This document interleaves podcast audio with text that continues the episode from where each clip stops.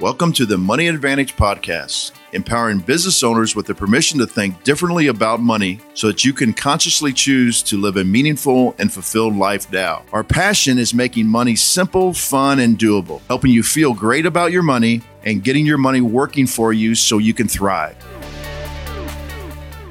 All right, good morning and welcome back to the Money Advantage podcast. Today we are discussing something that's a little unique that we have not discussed before on this show, but something that is definitely not a stranger to either Bruce or I. And so we're talking about church financing or nonprofit financing. This is something that can be used with any nonprofit organization. Most commonly would be probably a church looking for a way to have a financing option that's outside of bank financing and maybe a better place to store cash. And the question comes up can churches use infinite banking? So today we are tackling that question with this short episode today and hopefully you will be able to get questions your questions answered about this specific topic. So bruce good morning and thanks for joining me here. Yeah good morning. This is a i think this is a very helpful topic. I think it's a it's a it's a mindset topic. You know people have to think about how different people's mindsets are how different organizations mindsets are so on and so forth but we'll we'll attempt to unravel this Awesome. And um, so I would say, just kind of at the very beginning here, I think, you know, churches, any nonprofit organization, any um, organization that is running on donations or running on um, charitable giving is in a need for funding. And just like a business, there is a need for financing and funding all of the mission critical things that are on your heart to accomplish in this world. And most of the time, a church or a nonprofit is really having this giant mission that the more financing and funding they have to be able to carry forward their their mission the more good they can accomplish the greater impact they can have and so really we're talking about that one small sliver or slice of kind of the operations behind that financing in a, another option that maybe you have not considered up to this point. So, um, Bruce, I know you you actually shared with me yesterday that you've had some experience in talking specifically with churches about this. Can you share a little bit about that as we get started? Yeah. So the you know the idea is that um, it, it's a very simple concept. Um, you know, if you can store money in a more efficient place and get other attributes um, then obviously you should consider it. Uh, what I've found um, with working for charitable organizations myself, uh, being involved with church uh, leaders, that um, everything has to be done in a collaboration, mm-hmm. and and they're also very sensitive about upsetting other people in that organization. So um, uh, school districts would be another great example of this. Oh, right. Mm-hmm. So we actually had uh, had a had approached the school district about using privatized banking for the district, and um, you know the, we'll, we'll we'll touch a little bit about this. Of course, there has to be insurable interest and you know so mm-hmm. on and so forth uh, um, in order to do this. But you know, I, I remember one of the persons saying that, well we can't really do this. And I won't mention the wirehouse's name, but there was somebody that with one of the big wirehouses for securities was on the board. And they said, well, we don't want to do that because that particular person gives a lot of his time. And I know he gets a lot of clients from the school district. So he doesn't do insurance. So I'm sure he's not going to want to do this because it'll take away from his business. So well, it almost felt like I'm, a conflict of interest. Well, I, the whole time I'm thinking, then why is he on the? Why is he really on the board uh-huh. to get, to get um, you know, clients are to serve the community. So that's, that's a, a good question. But, but my that's my example of the complexity of all this. There was another not-for-profit in the city of St. Louis called the Covenant House, hmm. and the Covenant House um, actually does a, um, some good work uh, with homeless teenagers, and they they had a lot of uh, need for um, capital, mm-hmm. and they were just always struggling with finding capital, finding capital, finding capital. And what was interesting uh, myself and two other people at E3 actually gave large sums of money uh, for for them um, because we were moved by their mission. And being ex teachers, two of the three of us were ex teachers, so mm. homeless teens on the streets were, were uh, you know near and dear to our hearts. But and Bruce, um, I'm looking that up because I've heard of Covenant House as well, and I think that it might be a larger organization that has um, yeah they have a, they have many... different yeah different in different cities. Yes, mm-hmm. okay, yes, go ahead. And that's that's part of the part of the story is mm. that each individual you know city or entity might have theirs but then there's a larger overreaching one. And so there's no way that they can make even a creative decision at the local level. It has to be discussed at the at the the larger level. Which so if it was an organization would be like the corporate level whereas maybe Correct. a individual target store or an individual um, business location might have corporate headquarters making those kind of decisions for all of the the locations absolutely and so the the difficulty there was you know they liked the local people liked it but then then uh, the upper people uh, at corporate level if that's what you want to call it the leadership level mm-hmm. uh, they were they had all these questions and they didn't want to actually sit down and talk to us. They only wanted to talk to the people that were leading the local level. Of course, they couldn't do a good job of explaining so on and so forth. So, what was interesting is it, it died out. But what it was also interesting is we were we gave significant. Uh, the three of us gave significant money to the organization, and we were never contacted again to continue our donation. Oh, and and what happens in these organizations a lot is people get into this just like I believe a lot of people get into social work, they get into uh, education because it's a passion, it's a calling. But then um, that passion and calling can only take you so far, and the frustrations, the lack of pay, so on and so forth. So there's constant turning, oh, turnover of the the leadership mm-hmm. and it hmm. makes it difficult when you're talking about an infinite banking concept, which needs to, you know, uh, every year uh, or maybe even in this case, you know, every quarter, uh, borrowing against and and uh, then replenishing, borrowing against and replenishing, and then ultimately the the death benefit would go to the, or at least a portion of it would go to the organization. Mm-hmm. So so we were having very difficult times explaining this to what I would call bigger uh, organizations. So now let's get down to the the church level. So yeah. what I would call more private, independent churches. and we were successful and and this particular pastor of this church had a had a calling and a mission to not only leave as much money to his church so that his legacy would would continue but he also did on his wife and his children and so on and so forth Hmm. But that was because he controlled it himself. And, and so what I'm telling the listeners out there, if, if this resonates with you in your church, really you should you should you know if you if you're just a part of the Lutheran Church or the Catholic Church and or another denomination that has turnover all the time and relies on a central church, it may be very difficult to explain this or get this across to people. But if you have a more of a local flair, a non denominational church that people uh, control themselves with a pastor that may have much more um, free thinking, then I really believe this is something that could help them um, not only with cash flow, but their financing needs. And then ultimately, you know, the payoff at the end where they could set up a foundation and then that, foundation actually takes the death benefit in and then they could rinse and repeat the process.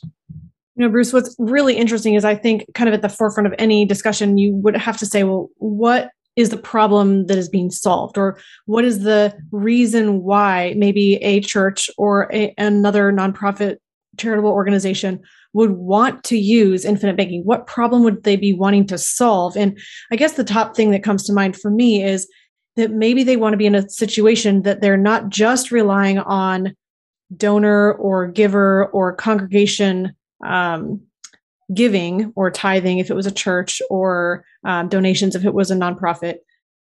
Maybe they also don't just want to be able to or need to rely on bank financing they want another source of capital to be able to pull from. I think another situation or another reason why they might be considering this, we, t- we discussed yesterday that uh, you said a lot of nonprofits you've seen run very lean and not be very profitable. And now there can be kind of a, a, challenge if you're saying, well, I'm not for profit, but I'm trying to be profitable. If you're not holding cash, then you're not necessarily in a situation where you're trying to think about how do I store that cash better. But if you have large reserves, and you're trying to store that cash as effectively and efficiently as possible so it can do the most good for you, then infinite banking would be an ideal storage place to think about where can I put that cash so that it's working as hard as possible and giving me the most benefit while it's sitting there waiting to be used. And certainly many organizations are taking in um, funds and donations and then deploying that capital as quickly as possible into their um, missions, into their specific projects or their focuses. So there may not be a opportunity to store cash better if you're not storing cash in the first place. But I think storing cash better, then creating a legacy, creating that leveraged up death benefit we talk about all the time. You're putting in X amount of dollars in premium, the death benefit is going to be higher than that. So if you're able to, at an organizational level, implement a life insurance policy, whatever dollars you put into the policy are going to significantly be increased when the death benefit does pay out. And if that payout then is used to continue funding the organization, you have such a powerful long term thinking focus to be able to do something today that's going to really significantly improve your financial standing years into the future. So those are just some of the the concerns or needs or challenges that I would be thinking of that you might want to be overcoming that may have you turning to infinite banking. Yeah, it's it's interesting. Uh, I think the lack of liquidity for most, just like when we talk to people you know, you have to be a wealth creator first, you know, because a lot of people come to us and say, Hey, I'm in debt. I think this is a good way to get myself out of debt because I can actually have this this uh, place to store money and then pay off my debt and then take the money that I was paying towards the debt to pay back my and I'm like, no, whoa, whoa, whoa. We need to we need to get you out of debt first. we and the best way to do that is to be a wealth creator, create more uh, revenue streams, so on and so forth. But once you get to that uh, significance stage, then then you can actually employ these other techniques. And this is where I find that a lot of not for profits have a difficult time getting to that significant stage. I was just, um, I think you probably were doing the same thing, reading, um, reading a book, and the Ford Foundation has to give out one million dollars a day so they're at mm. significance. And the Bill and, and Melinda Gates mm. Foundation has to give out $3 million a day. So they're at significance. So I often wonder if these large foundations are actually taking out significant policies. I know the wealthy do this, um, but are, but are these large, large corporate foundations like the Ford Foundation, uh, which is which was started by the Ford family, but whether they continue that, you know, going forward would be very interesting. So to, to so to deploy that. So on a lower level, more local level, then um, you really are looking for your church. If they're if they're thriving, they can thrive even more because they they're not going to worry about the lack of liquidity for the first couple years. Yeah, and this is a, something we I had mentioned yesterday. and I know this is almost a completely separate topic, but I just wanted to share this as well. And I don't know the specific numbers, so I'm not going to share it in detail. But I do know in my church locally here in Virginia that there was a person who passed away, and their spouse received a death benefit from their life insurance policy, and then was able to use a portion of that death benefit that they received to provide a generous contribution to the church, which was then able to use that to expand some building projects and expand our campus ministry into multiple locations. And what's really interesting about that is that if you think about life insurance, there's just so many uses of it. It's it is like a Swiss Army knife. There's so many different pieces of how it can be used. And and separate from using it within the organization, individual people myself, you, Bruce, anybody that we talk to can have a portion of your own life insurance that is designated to the philanthropy or the church or the organization or the nonprofit or the ministry that you decide that you want to have a part of your legacy go to. And so that's something that anyone can do who has a desire to contribute to the greater mission um, of your church or ministry or organization. So just a side note that I wanted to mention there. Um, Bruce, when would we say that there's there's kind of pros and cons to this? We discussed a little bit yesterday as we were thinking and preparing for this topic. What would you say are some of the positives that somebody gets by using infinite banking more at an organizational level within a 501c3 or a ministry or nonprofit or church? Well, I think the I think the positive things are first of all, if if people can can uh, come together, they're actually going to uh, be an organization that thinks create creatively. Uh, so that and they're not only just looking at it from their lifetime but they're looking at it to sustain it well past their lifetime.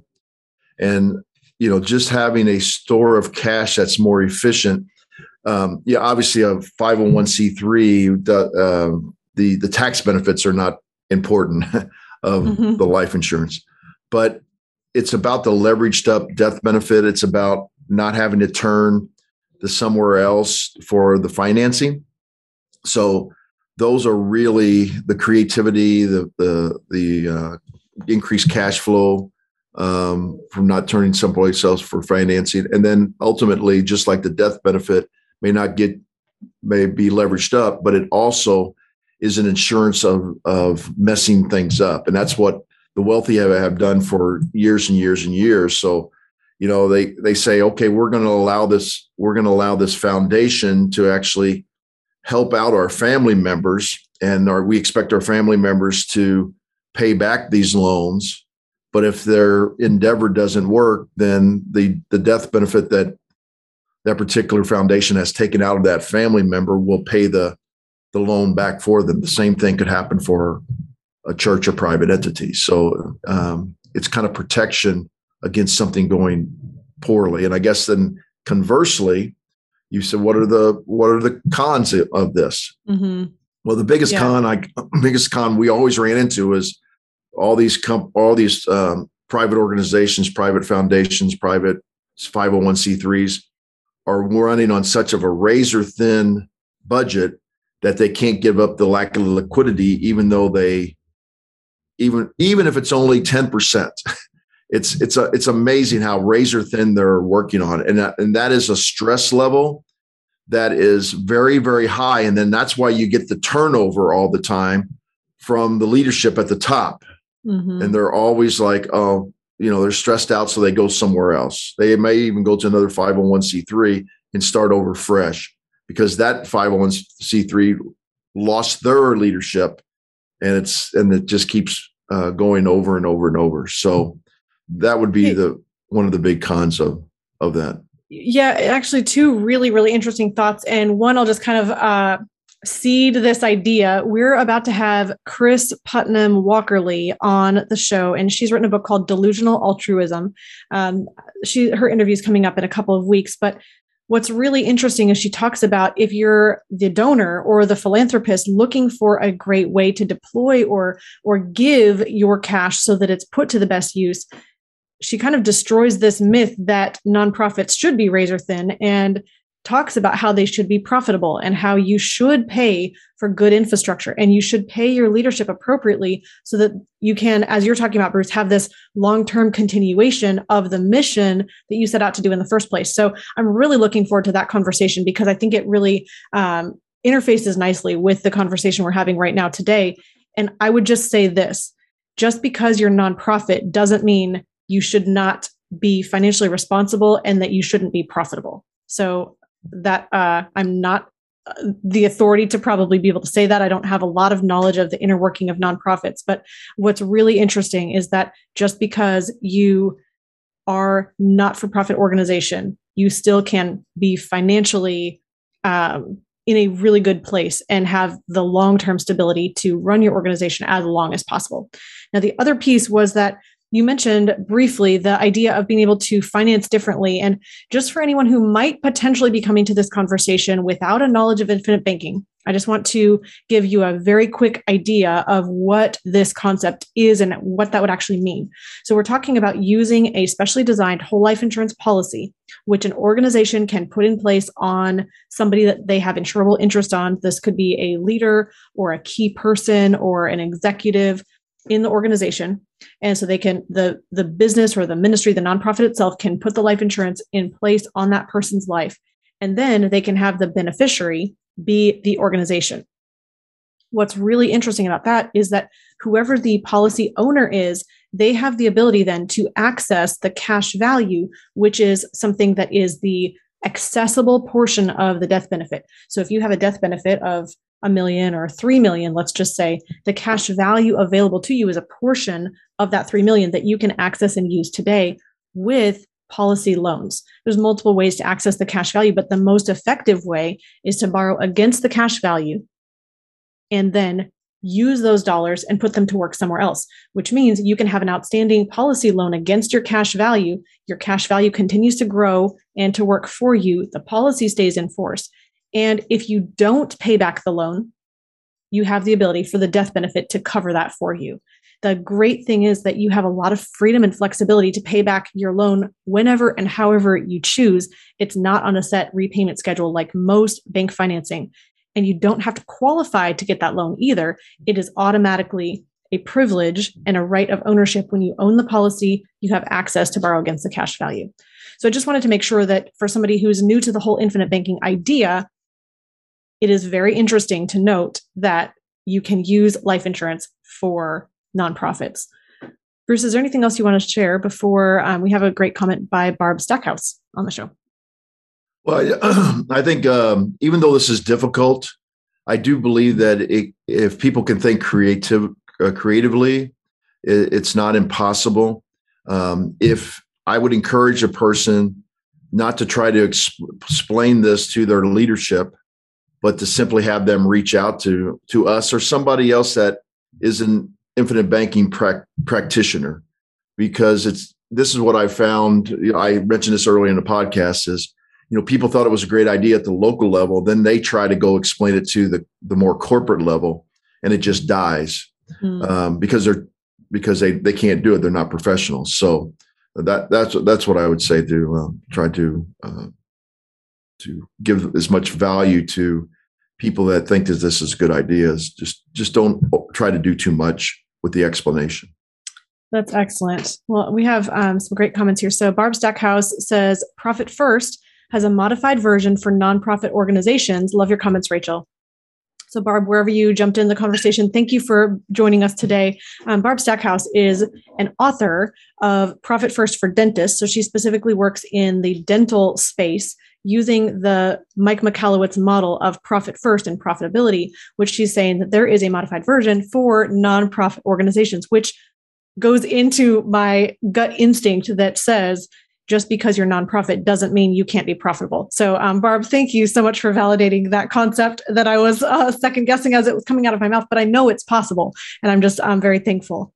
Rachel, I, um, I'm not an expert on all for-profit what I, what people would think are for-profit nonprofits. I know that sounds weird, but so like one of the one of the greatest increase. I also have we have an office and a home in Phoenix, and one of the exploding universities in the nation is called Grand Canyon University in mm. Phoenix, and it's a Christian school, and it's for profit. I remember and, you sharing this. Yeah, and for profit. And I would encourage all our listeners to look up Grand Canyon University. They're doing great things and they're also uh, teaching a lot of economic lessons because because they are for profit. Um, you know they look at things differently like efficiencies. Uh, and the the value you get for the tuition the amount of tuition is unbelievable at this place. And it just keeps growing and growing and growing where you hear people from all over the nation talking about that. So yes if you can think uh, like the efficiencies of a for-profit in a nonprofit organization, then I think that would be uh, uh, the best thing for the nonprofit organization. That's excellent. And so let's just go ahead. I'm going to give a plug over to Profit First. If you are a nonprofit, a ministry, a church, a charitable organization, um, I would encourage you to check out Profit First as well. Um, now, Antoinetta Silicato, I'm not sure if you know her personally. I, I don't, but thank you, Antoinetta, for joining us on the show. She says, excellent. So thank you so much for your comments today. And we're actually just live on Facebook only. And usually we um, don't see many comments specifically on Facebook. Usually those aren't on YouTube, but we're saving our YouTube live for our next conversation in about 20 minutes with Rabbi Daniel Lapin and so, if you are joining us here on Facebook, you might be interested in joining us again in a few moments for that conversation. Bruce, anything else you want to share on the church financing that um, you'd like to wrap up with today? No, I just I just would uh, in- encourage people to con- continue to think creatively in their lives, whether it is uh, with financing, whether it is other things in their financial lives, whether it's with their mindset, whether it's with their family values, whatever it is, but just don't get stuck in a rut. Uh, you can change your life, you can change your financing, you can change your mindset. Bruce, that is awesome. Thank you for sharing that. And yes, I think sometimes we myself included, I'm just going to say this. I think we can get so comfortable in our comfort zone and say, well, this is the range or the boundary or the the stopping point to everything that I've known up to this point and everything beyond that is feels scary because it's this big unknown. But as we approach that edge of our comfort zone, that's where we really are able to flow and thrive and be in our zone of genius and do the work that we're called to do. It requires that risk of stepping out of our comfort zone. So that might be um, a a piece of what you need to think about creative financing today. So Thank you, Bruce. That was awesome. All right. So if you are listening today and you say, Hey, I'd like to know more about infinite banking, we have resources for you. You can go on over to themoneyadvantage.com. We've got a free guide that explains the basics of what infinite banking is and how it works in your personal life that also applies to a ministry or organization, a church, a business, an entrepreneurship endeavor. And this is something that we really believe in the profoundness of how it gives you additional control in your financial life. We're all about control though and coordinating your entire financial life to make sure that you're accomplishing your objectives the most efficient way possible. You probably heard Bruce say efficient about 6 times or maybe I'm just uh, programmed to listen for that word. So if you didn't hear, it's about efficiency and control. So we want to help you increase your cash flow, have efficiency and control and really accomplish your financial goals faster and more strategically. If you're interested in that conversation, come on over and join our advisors for a personal conversation where we can look at your finances and help you understand your money better and be able to enjoy it more. So you can do that at themoneyadvantage.com as well. Thanks so much for joining us for the conversation today. In closing, remember success leaves clues. So model the successful few, not the crowd, and build a life and business you love. Discover the secret of how to earn a return on the same money in two places at the same time so that you can strengthen your investment returns. We've created a free guide for you that explains the top three things every investor needs their privatized banking system to do. Go to themoneyadvantage.com slash banking, put in your name and primary email address, click the send my free guide button right now, and we'll see you on the inside. Thank you for listening to the Money Advantage podcast. Today's show notes and resources are available for you on themoneyadvantage.com. If you like this episode, make sure you subscribe and leave a review. If you have any questions or desire to speak with a qualified financial professional after listening to today's podcast, we encourage you to reach out to us at hello at themoneyadvantage.com or check us out at themoneyadvantage.com. The opinions and views expressed here are for informational purposes only. This material is educational in nature and should not be deemed as a solicitation of any specific product or service. All investments involve risk and a potential loss of principal. Kalos Capital Incorporated nor Kalos Management Incorporated offer tax or legal advice. Please consult with a tax advisor or attorney for advice regarding the impact on your portfolio. Securities offered through Kalos Capital Incorporated member FINRA, SIPC, MSRB, and investment advisory services offered through Kalos Management Incorporated, and registered investment advisor, both located at 11525 Parkwood Circle, Alpharetta, Georgia. E3 Consultants Group is not an affiliate or subsidiary of Kalos Capital Incorporated or Kalos Management Incorporated.